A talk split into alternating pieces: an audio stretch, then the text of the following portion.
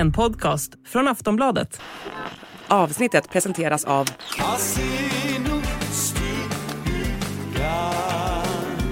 Stödlinjen.se, åldersgräns 18 år. Kung Charles har drabbats av cancer, en nyhet som slog ner som en bomb. I svallvågorna har vi sett prins Harry återvända hem, men det verkar inte ha gått så bra som prinsen hoppats på. Är det tid för försoning eller har läget i familjen förvärrats? Vi pratar även om skandalprinsen som gått i tiden och den enorma kungliga plånbok som förstinnan Charlene strösslar pengar ur. Och så tar vi upp otrohetsryktena i Danmark som har fått en ny spin. Det här är Kungligt. Jag heter Sara Eriksson. Och jag heter Jenny Alexandersson.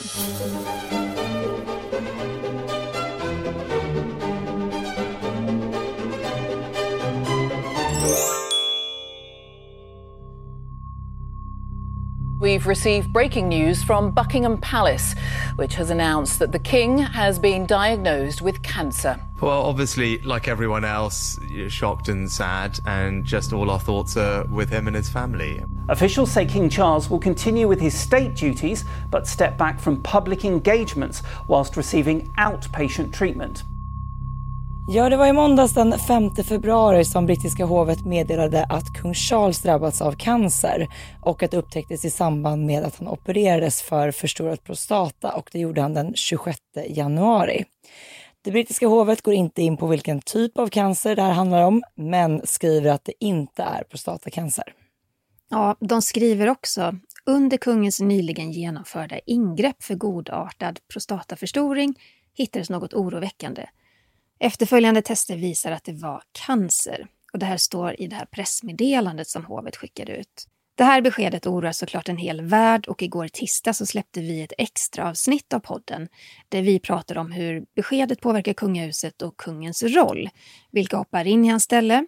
Det får ni veta om ni lyssnar på det avsnittet. Och vi pratar om det kungliga protokollet som säkerställer det konstitutionella maskineriet. Och prins Harry han flög ifrån LAX i Los Angeles och anlände till London igår eftermiddag, tisdag alltså. Och många ser det här som en stark signal gällande hur allvarligt läget är för Charles. Eh, prinsen skjutsades från flygplatsen till eh, Clarence House där han träffade kung Charles och lite senare så åkte kungen till sin bostad i Sandringham där han då ska ta igen sig efter den här första behandlingen som han har genomgått. Och eh, det sägs att det här mötet med prins Harry då som rest till England bara varade i en halvtimme, så det var inte lång tid. Nej, men det är ju ganska exceptionellt. Det tar 11 timmar att flyga från Los Angeles till London och det är klart att prins Harry vill vara vid sin pappas sida och stötta honom. Att, att få en ynka halvtimme när man har rest så länge, det känns lite konstigt tycker jag. Och det, det, var också en ganska stor diskussion kring det här mötet igår i medier och i sociala medier också. Just att eh, det kom källuppgifter på att eh, eh, anställda kring Charles, men även kung Charles också, var en aning irriterade på prinsen för att det här blev en så stor dramatisk grej när, när det kommer uppgifter från prins Harrys håll att han ska kasta sig på ett plan och åka till London, som vi har pratat om också, det är ju en signal att oj, den här diagnosen, den är ju allvarlig. Om hans yngsta son kastar sig på ett plan, det här betyder någonting. Och den irritationen, eh, det, det är ingenting som har uttryckts offentligt på något vis, utan det är ju källuppgifter då till brittiska tidningar. Och på något sätt kan man ju förstå den, Sara, att eh, när man gör en sån dramatik av att åka hem, eh, så säger det någonting, även om det är sant eller inte, det säger någonting om eh, allvaret i situationen. Ja, men särskilt med tanke på hur det har sett ut de senaste åren, ända sedan 2020 när Harry och Meghan valde att ta ett kliv tillbaka och inte längre vara arbetande kungligheter. Jag menar, det har ju hänt stora grejer i, i den kungliga familjen och i den kungliga kalendern där Harry och Meghan inte till exempel har valt att närvara och inte alls kommenterat. Så att när Harry då gör den här vändningen och kastar sig på ett flyg till England, det är många som trodde liksom att nu är det så illa att, att Charles ligger liksom på, på dödsbädden. In, alltså, att man tänkte att det var riktigt kritiskt. Och när man såg bilder på Charles igår så fick man väl inte den känslan? Absolut inte. De första bilderna på honom när han då lämnade, han och Camilla lämnade Clarence House i bil de skulle ta sig till Buckingham Palace där en helikopter väntade på att ta dem till Sandringham så såg eh, kungen väldigt pigg och alert ut och eh, ja, vinkade glatt och, och log mot de som hade samlats utanför eh, Clarence House. Så vitt vi vet så är inte tillståndet så pass allvarligt. Nej, men då växer också andra tankar. Så här, vad är det som gör att prins Harry väljer att återvända till England i denna hast? Handlar det kanske om att han fått ett litet wake-up call gällande sin plats i tronföljden? Han är, har absolut plats nummer fem efter sin bror William och Williams tre barn. Men de här barnen är ju fortfarande så pass små att skulle någonting hända Charles i den närmsta tiden, då betyder det att Harry kommer att behöva ta ett större ansvar och kanske faktiskt skriva tillbaka in i den, det kungliga arbetet. Är det därför han har haft så bråttom hem för att diskutera den här frågan? Eller det är såklart, det väcker, det väcker olika eh, frågor kring den här snabba eh, flygningen tillbaka. Mm. Det är ju också intressant att ha lite koll på hur länge prins Harry stannar i Storbritannien. En del mm. brittiska medier de påstår att det är bara ett väldigt kort besök, han kommer snart flyga tillbaka hem. Andra menar att nej, han kommer nog stanna hela veckan och ta den här chansen och träffa sin pappa lite mer. Eh, veckan därefter så ska han då till Kanada tillsammans med Meghan på ett uppdrag. Men jag tycker också att det, det är så slående det här när man märker skillnaden mellan bröderna och deras olika roller. För Williams lojalitet och plikttrogenheten står i sån skarp kontrast till Harrys galopperande utspel i medierna och, och så har det varit i flera år nu. Jag kan väl tycka att det mest naturliga hade varit om de här två bröderna som faktiskt stod varandra jättenära under hela uppväxten och speciellt efter Dianas död. Om de nu då kunde stå sida vid sida och stötta sin pappa under den här perioden och som du sa, Sara, Harry är ju trots allt eh, näst i tronföljden efter sin bror och brorsans barn. Och jag vet inte om det är att önska för mycket, men det är alltid hemskt att få en fruktansvärd diagnos, men kanske kan den här tidsperioden få bröderna att i alla fall närma sig varandra.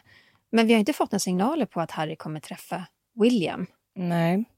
Och där kan man också blicka tillbaka lite här. Jag menar, Harry har ju varit med väldigt kort och inte i lika stor utsträckning, men jag tänker vid eh, drottning Elizabeths begravning och eh, på hennes dödsdag, vid hennes jubileum.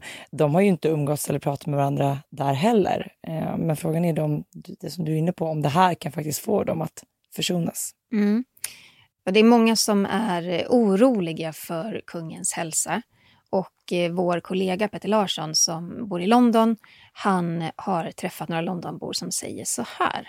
We've just heard, so don't know how serious the um, prognosis is, but I think anybody receiving a cancer diagnosis, it's shocking, and uh, obviously for our new king, it's particularly shocking for everybody.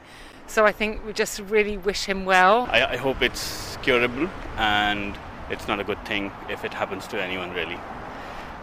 It doesn't make a difference that it's the king. Um, see, life goes on, whether it's a king or not. So, yeah. We just have to hope that he will recover well, and, and I know he'll be in the best possible care. We have very good health care in this country, so yeah, so hope that he'll get good care and, and be better. Ja, oron är ju stor, men man ska också veta det att kungen har ju tillgång till de bästa läkarna. Och han har ju precis som svenska kungen flera livmedikus, alltså läkare som jobbar direkt för kungen. De kan ha andra tjänster eller professurer, men de står till kungens förfogande dygnet runt i princip. Och i kung Charles fall så heter de Dr. Michael Dixon och Dr. Ranan Dasgupt. Ja, och de står ju till kungens förfogande 24 timmar om dygnet och eh, de har naturligtvis varit rådgivande vid eh, kungens diagnoser. Och när eh, Michael Dixon fick uppdraget som livmedikus så skapade det en hel del kontroverser eftersom att han talade sig varm om homeopati och andra alternativa mediciner. Och homeopatins tanke är bland annat antagandet att produkterna får ökad effekt ju mer de späds ut. Och det här blev ju otroligt kritiserat. Ja, men homeopati har varit så kritiserat eh, länge. Jag kommer ihåg på, på 80-talet, bara en parentes här, eh, när min mamma tyckte det var jättespännande. Eh, och sen hon insåg att jaha, men de här ämnena som är i de här små pillerna, de ska bli starkare ju mer de späs ut. Jag menar, min mamma är en klok eh, människa, så hon bara slängde det där i papperskorgen.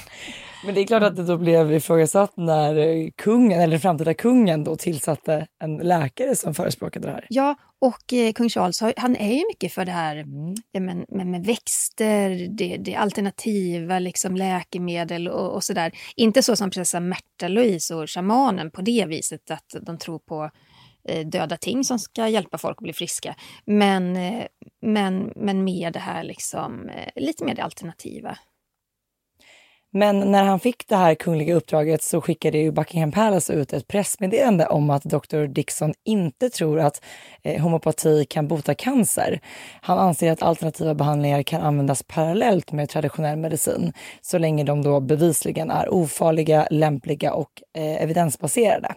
Så mm. det kanske var bra att man har gjort det här uttalandet innan den här diagnosen då? Absolut. Det har kommit många kommentarer till eh, kung Charles och hans hälsotillstånd. Jag såg att det var ett fint meddelande kom, som kom från först Albert igår. Ett officiellt eh, meddelande. Eh, premiärministern har också kommenterat det här och han har ju sagt att eh, han ska fortsätta att se, eller alltså, träffa kungen och ha sina möten på veckobasis så som, som de brukar ha. Det har också kommit eh, en hälsning från Joe Biden, ja. om man nu ska kalla det hälsning. Men eh, vi kan väl lyssna lite på vad Joe Biden sa. Han fick en fråga när han var ute på uppdrag. President, do you have a message for King Charles? A message for King Charles? I got the call. I'm concerned about him. Just heard his diagnosis, but I'll be talking to him, God willing.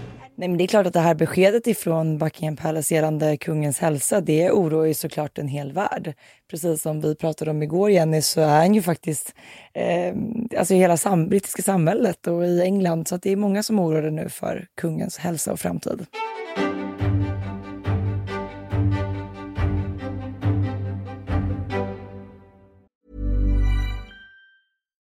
Millions of people have lost weight with personalized plans from Noom. Like Evan, who can't stand salads and still lost 50 pounds. Salads generally for most people are the easy button, right? For me, that wasn't an option. I never really was a salad guy. That's just not who I am. But Noom worked for me. Get your personalized plan today at Noom.com. Real Noom user compensated to provide their story. In four weeks, the typical Noom user can expect to lose one to two pounds per week. Individual results may vary. Nu ska vi faktiskt ta oss till Italien. Italien har ju varit republik sedan 1946 då man avsatte kungen som tvingades gå i exil efter en folkomröstning. Den sista kungen av Italien han hette Umberto den andra och det är hans son, prins Vittorio Emanuele, som vi ska prata om. Han har avlidit och det var faktiskt strax före sin 87-årsdag. Han dog i Genève där han bodde den 3 februari och han hade sin familj vid sin sida när han somnade in, berättar Daily Mail. Och Vittorio accepterade ju inte att hans pappa blev av med tronen och försökte utropa sig själv till kung av Italien 1969, vilket ja, givetvis inte gav något resultat. Och han gifte sig 1971 med Marina Doria utan då tillstånd av sin far. Och det här ledde till en infekterad konflikt med Amadeo, hertigen av Aosta, som hävdade att eh, Vittoria genom giftermålet hade förlorat sina rättigheter till den icke-existerande kronan. Och eh, de här två familjerna fortsatte att bråka om tronen och det kungliga huset av Savoyen. Men prinsen har varit inblandad i mycket värre kontroverser än så. Han har anklagats för samröre med maffiabossar, mutbrott och för att ha utnyttjat prostituerade. Han greps våren 2011 i samband med att polisen sprängde en maffialiga som kontrollerade tusentals illegala spelautomater. Och det visade sig att Victoria Emanuel också misstänktes för att då ha utnyttjat östeuropeiska prostituerade. Och 2010 så beslutade en domstol att eh, Vittorio var den som hade störst anspråk till, eller på tronen då. Eh, men i realiteten så betyder det ju ingenting eftersom att det inte existerar något kungahus i Italien. Och då kan man ju ställa sig frågan varför använder man sig ens av en domstol? Varför är det viktigt att det här beslutet tas i och med att det inte finns något kungahus i Italien? Ja, en anledning kan ju vara att eh, en förhoppning om italienarna en vacker dag vill ha tillbaka sitt kungahus, att de vill vara en monarki igen, då är det viktigt för den här familjen, eh, den exkungliga familjen, att vara den som står i första ledet och säga ja men vi, eh, vi är beredda. Så oavsett om det skulle hända om låt säga 50 år, då kan ja. man luta sig tillbaka till det här beslutet som ja. domstolen tog 2010. Precis. Och det liksom då rättfärdigar deras makt. 2002 så kunde prins Vittorio faktiskt återvända till Italien. Han kunde bryta sin exil. Eh, därför då tog man beslutet att det var okej för eh, kungliga manliga ättlingar till, i den här släkten att få sätta sin fot i landet igen. Prins Vittorio han har en son som heter prins Emanuel Filiberto som är född 1972. Om man tror att prins Vittorio levde ett lugnt och stilla liv som före detta kronprins av Italien, då tror man fel. Och här ska vi komma till det som kanske är allra värst i Vittorios historia. Det var sommaren 1978 och eh, prins Vittorio Emanuel blev inblandad i en incident vid paradisön Korsika där en tonåring faktiskt förlorade sitt liv. Eh, Vittorio Emanuel han var på semester i sin lyxjakt och på kvällen så blev det ganska så stökigt i den här trånga hamnen. Och prinsen, som verkar vara en väldigt bestämd person, han krävde tystnad, men det var inte direkt så att någon i de andra båtarna lyssnade på honom eller, eller folk i hamnen. Det kan ju vara... Visst har du också varit i någon sån här tjusig eh, hamnstad, du vet med lyxjakter rad efter rad? Jo, absolut. Och det är ju väldigt eh, lyhört och jag menar särskilt så här mellan båtar, det är ingen direkt isolering. Man hör ju liksom Även fast båda två är inne i båtarna så att säga. Man hör. Ja. Men det då Vittorio Emanuel gör, det är att han börjar skjuta med en pistol. Och prinsen påstår då att eh, nej, men han hade förlorat en jolle som tillhörde den här lyxjakten. Och det var det han undersökte eh, när han då avfyrade den här pistolen. Men det här är ju fruktansvärt för tyvärr var det också så att en kula träffade en passagerare på en annan båt. Och det var ju en 19-årig tysk kille, Dirk Hamer. Och tonåringen hade ju legat och sovit ombord på den här andra båten när han träffades av skottet. Eh, och han togs där och då direkt till sjukhus. Men tragiskt nog så återhämtade han sig inte utan dog några månader senare. Och det här gjorde ju att eh, Vittorio Emanuel, han ställdes inför rätta i Paris och anklagades då för vållande till annans död. Men han blev inte fälld utan istället dömdes han för olaga vapeninnehav. Ja, men det påstås att Vittorio skröt om den här händelsen när han satt häktad i fängelset i Potenza. Och han påstås då ha sagt att ja, men jag lurade dem, det, det var jag som sköt. Eh, på något sätt har jag förstått också när jag läste om det här att det har spelats in på band. Eh, en del påstår att prinsen själv var avlyssnad. Mm -hmm. Men faktum är att hela den här historien och, och hela det här Vittorios liv som varit kantad av, av så mycket Kaosartat. Ja, och dramatiska händelser. Ja. Det har faktiskt blivit en dokumentär. Och den som stått bakom den här produktionen det är Beatrice Borromeo Casiraghi.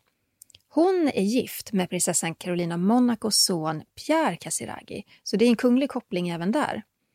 Och det blev lite problematiskt då när Caroline Casiraghi påstod att Victoria hade erkänt att han hade skjutit tonåringen och att hon tog med det i dokumentären.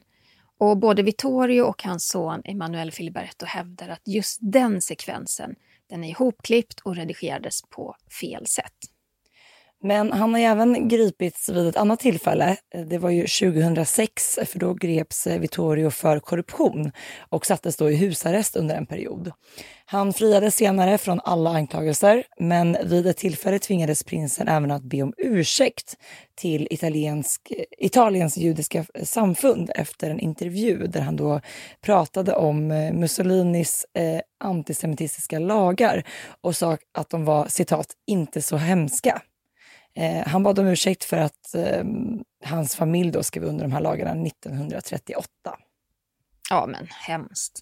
Eh, senaste åren i alla fall, då bodde prins Vittorio i Schweiz och det var där som han då somnade in den 3 februari i år. Och hans son Emanuel Filiberto har sagt att han gör inte några anspråk på tronen. Om Italien skulle vilja ha en monarki igen så anser Emanuel Filiberto att det är hans äldsta dotter, prinsessan Victoria, som ska ta över tronen. Men den här sonen, han har ju också skapat en hel del rubriker, får man lov att säga. Eh, mm. Han har ju vunnit italienska Let's Dance, haft problem med droger och dejtat Kate Moss. Ja, det är, det är inte dåligt. Nej. Men han har också haft en egen dokusåpa, eller hur? Just det, det var ju där när han provade på vanliga yrken som till exempel pizzabagare.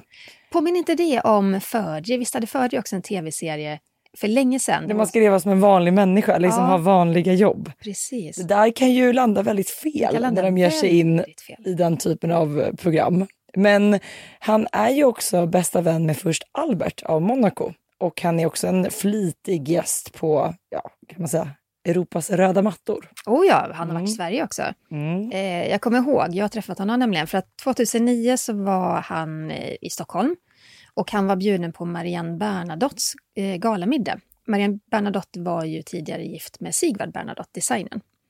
Eh, Marianne hade en galamiddag i Gyllene salen i Stadshuset och prinsen fick sitta bredvid eh, kronprinsessan och eh, dåvarande statsministerns fru Filippa Reinfeldt.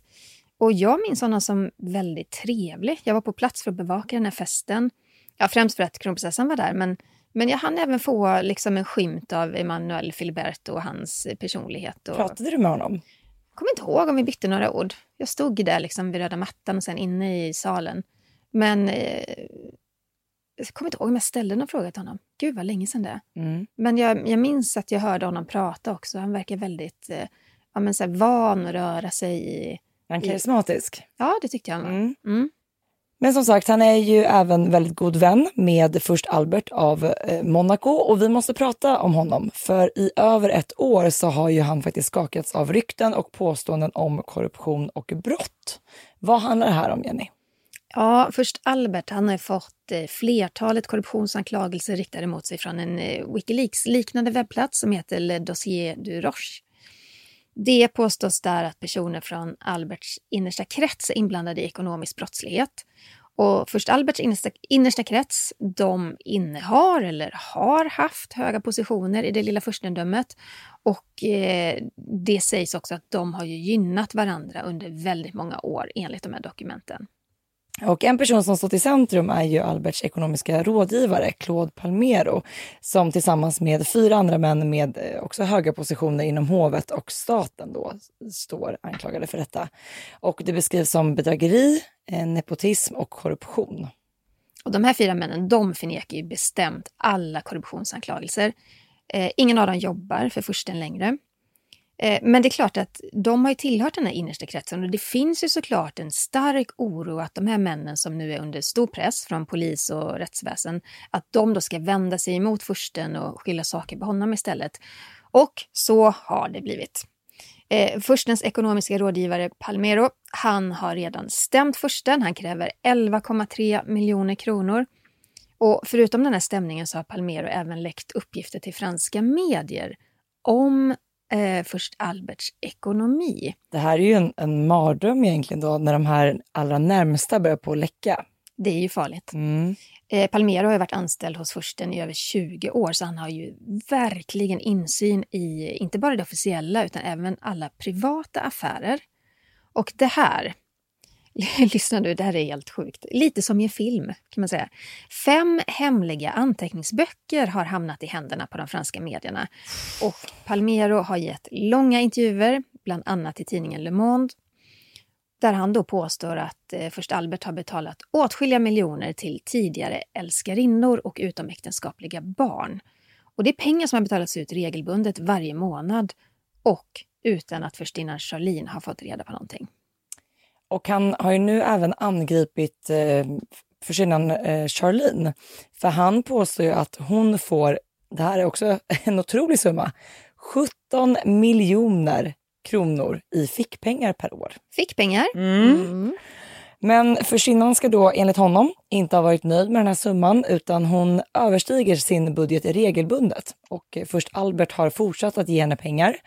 Och eh, alltså först Albert tillhör visserligen en av de rikaste familjerna i världen, men det här är ju enorma summor som vi pratar om. Ja, flera franska tidningar har kunnat publicera uppgifter från Palmeros anteckningsböcker. Och anteckningarna visar då att Charlene lever ett extremt lyxliv. Hon har bland annat lagt 9,8 miljoner kronor på att renovera sitt kontor i det kungliga palatset. Hon la även 9,5 miljoner på att renovera en semestervilla på Korsika. Ja, och det framkommer också att hon vid ett tillfälle krävde att få 7,4 miljoner kronor under en, alltså en enskild dag. Eh, och då ska då den här ekonomiska rådgivaren Palmero ha reagerat och sa till henne att hennes spenderande låg på en så, så kallad farlig nivå. Mm. Men han fick inget gehör, eller hur? Nej, inget gehör fick han där och Charlene ska även ha bett om att få en lyxig katamaran och då ska eh, Palmero har sagt att eh, undvik detta. Han ska ha skrivit det till henne med stora bokstäver på förfrågan som då skickades vidare till först Albert. Ja, han har också skrivit det är galet och jag har ingen kontroll över prinsessan spenderande i de här dokumenten. Enligt eh, Palmeros beräkningar har Charlene spenderat mer än 169 miljoner kronor mellan 2011 och 2019. Alltså under åtta års tid. Det är fasen inte lite pengar. Det här är ju inte särskilt bra för, för deras anseende. Nej, jag. men verkligen inte.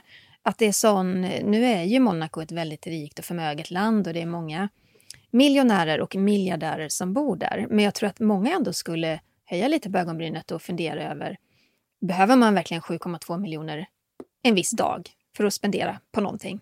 Jag vet inte. Jag tycker nog inte det. Men 2021 så satte han ner foten igen när prinsessan krävde att få mer personal. Han ska då ha skrivit så här.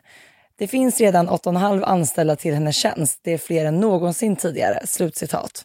Men eh, han godkände dock tre betalningar på 3,4 miljoner kronor och de skulle då gå till förstinnans bror eh, Sean. Och han i sin tur skulle använda dem till hans hus, antingen då till eller antagligen till renovering eller ett husköp kan man ju då tänka sig. Mm. Men det låter ju rätt onödigt att hovet ska stå för de kostnaderna. Ja, ja, oh ja. I rapporteringen så kan man även se att först Alberts systrar, prinsessorna Caroline och Stefanie, får 10 respektive 9 miljoner kronor per år för att hantera sina vardagliga kostnader. Då har man ganska höga vardagliga kostnader. Mm. I anteckningsböckerna kan man även se att Albert betalar för sina två utomäktenskapliga barn. De heter ju Jasmine Grimaldi, jag tror hon är i 30-årsåldern någonting. Och Alexander Kostes, ganska nyligen fyllde han väl 18 tror jag. Och eh, först Albert han köpte en lägenhet till Jasmine i New York. Den kostade 34 miljoner kronor. Det får man ganska mycket för i New York. Det får man faktiskt. Ja. Och han betalar då henne 900 000 kronor i kvartalet. Alltså det är såna enorma summor. Ja. Det är inte så att de här barnen lever fattigt på något vis. Nej, nej. Eh, Även Alexander får då regelbundet pengar, likaså hans mamma som Albert då hade en romans med. Eh, Fursten finansierar hennes mode och designverksamhet med runt 11 miljoner kronor per år. Och hon fick även 3,9 miljoner kronor för att öppna en butik i Knightsbridge i London. Ja, det är pengar som flyger åt alla möjliga håll ifrån det här hovet. Ja, alltså först Albert är ju en av de rikaste kungligheterna men, men här är det som att det strömmar pengar från ja, tusen floder ut från det här palatset. Mm. Eh, tidningen Liberation som också har intervjuat eh, Albert rapporterar att eh, fursten har ett privat bankkonto som benämns AG, alltså Albert Grimaldi ska det stå för, som då tillåter honom att betala ut pengar till tidigare flickvänner och deras barn utan att Charlene kan se det. Ja, och det står ju även i de här anteckningsböckerna att eh, Nicole Coste Koste bad om att få en lägenhet i sin sons namn. Hon ville bestämt att det skulle vara i hans namn eftersom, citat, Nicole är rädd för stora problem med Charlene ifall att Albert dör. Eh, Furstens namn fick inte på några villkor nämnas i den här lägenhetsaffären. Ja, ni som har följt oss i podden vet ju också i ett avsnitt där vi pratade om Albert och Charlene eh, och eh, Nicole Koster då som hade romans med Albert att det är inte så goda miner mellan Nicole Koste och eh, Charlene, kanske av naturliga skäl. Eh, men Nicole Koste har också anklagat Charlene för att behandla hennes son eh, Alexandre väldigt dåligt. Och Le Monde rapporterar även att det existerar speciella konton med runt 6 miljoner kronor vardera som eh, då är till för parallella aktiviteter som till exempel att betala en polis för information eller för att återfå eh, alltså bilder och liknande. Ja, så här komprometterande Ja. bilder som de inte vill ska spridas. Då. Också ett bra konto Ja, ja. ja. Och först Alberts nuvarande advokat Jean-Michel Darrois säger till tidningen att fursthusets ekonomi och furstens privata ekonomi hålls synnerligen åtskilda hela tiden och att fursten inte känner till några sådana här konton. Så vad som är sant och inte, det går ju inte att slå fast. Nej. Men det känns som att det här blir bara mer och mer infekterat och det är ju inte bra för fursthuset i Monaco. Det har varit väldigt stormigt kring dem nu den, det senaste året, särskilt just den här ekonomiska frågan. Mm. Vi följer fortsatt det.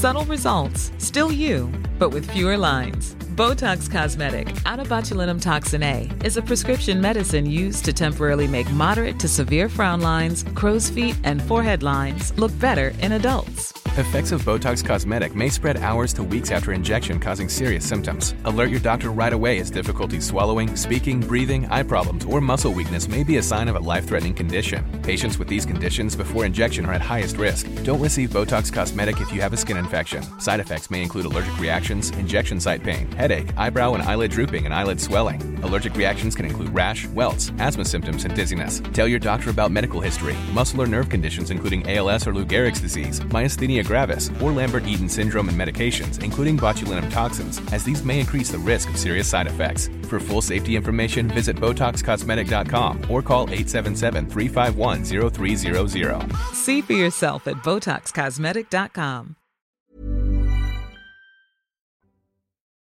Vi går över till Danmark, för där har det också varit eh, lite kaosartat kring rykten. Det var ju i november förra året som eh, det exploderade i världspressen när spanska tidningen Lecturas publicerade bilder på kung Fredrik och societetskvinnan och tv-personligheten Genoveva Casanova. Och det har vi också pratat om tidigare här i Kungligt.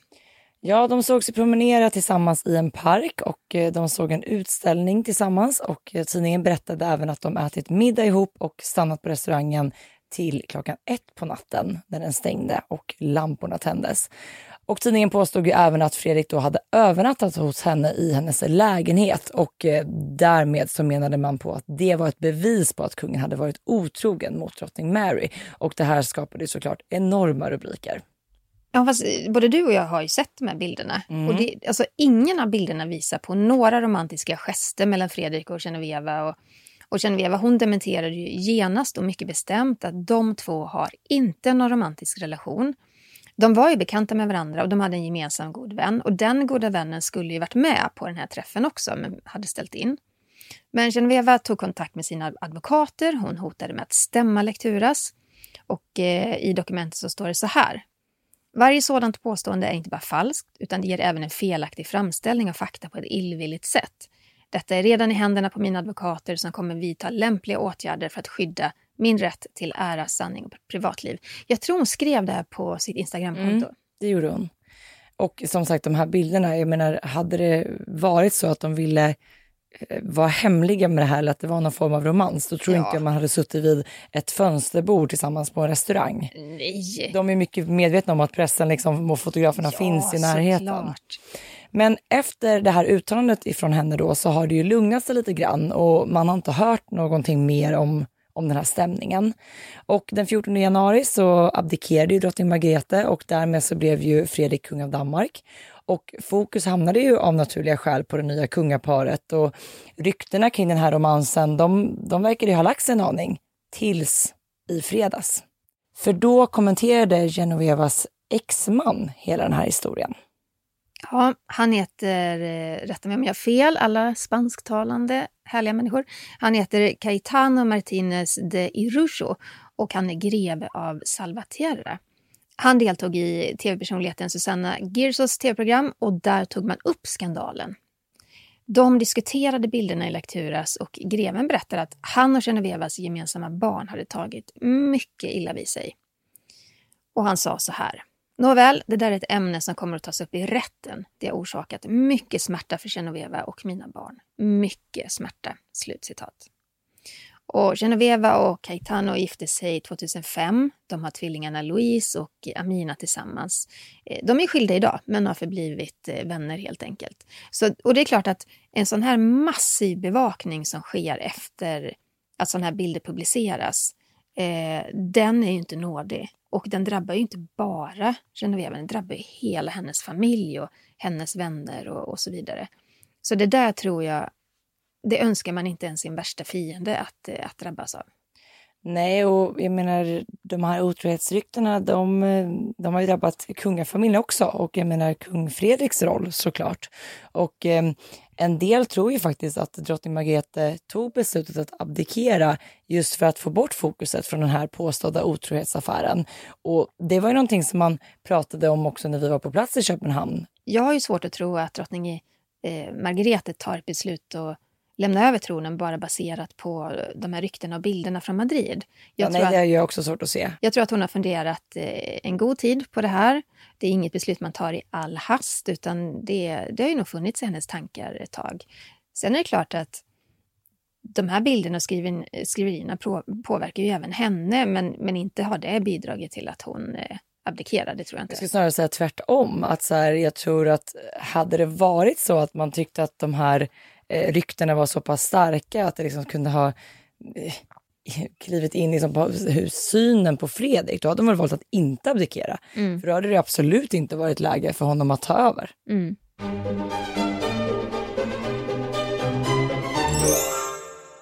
Som ni vet så blir vi så glada när ni skickar in lyssnarfrågor till oss, så fortsätt gärna att göra det till kungligt. Vi har fått en fråga ifrån Annika som skriver så här. Hej! I specialavsnittet om kung Charles och cancern så pratade ni om att Camilla får titeln enkedrottning om kung Charles dör. Hur ser det ut historiskt? Har någon tidigare fått den titeln? Och vad är egentligen skillnaden mellan drottningmoder, drottningmoder och enkedrottning? Tänker på drottning Elisabeths mamma till exempel. Om man blickar tillbaka i historien till 1952 så dog ju drottning Elisabeths pappa, kung George VI, i cancer. Hans fru blev ju då änka. Hon fick titeln drottningmoder. Det var ju på, på, grund av att hennes dotter tog över tronen, hon är mamma till regenten och då blir det naturligt att det blir hennes titel. Men i och med att Camilla inte är mamma till den blivande monarken så kommer hon inte att tituleras som drottningmoder, därför att hon är helt enkelt inte det. Då blir istället titeln mest troligt änkedrottning. Och senast som titeln enkedrottning användes det var när drottning Adelaide blev änka efter sin man kung William den fjärde 1837 och hon var sedan enkedrottning fram till sin död 1849. Vill ni ställa fler frågor till oss? Mejla frågorna till kungligt aftonbladet.se. Och vill ni ha dagliga uppdateringar så följer ni oss på sociala medier. Var hittar man dig Jenny? På Instagram först och främst. Kungligt med Jenny heter jag där. Du då? Royalistan.se på Instagram och på TikTok. Tack snälla för att ni har lyssnat på veckans avsnitt av Kungligt. Vi hörs igen nästa vecka. Hej då! Hej då!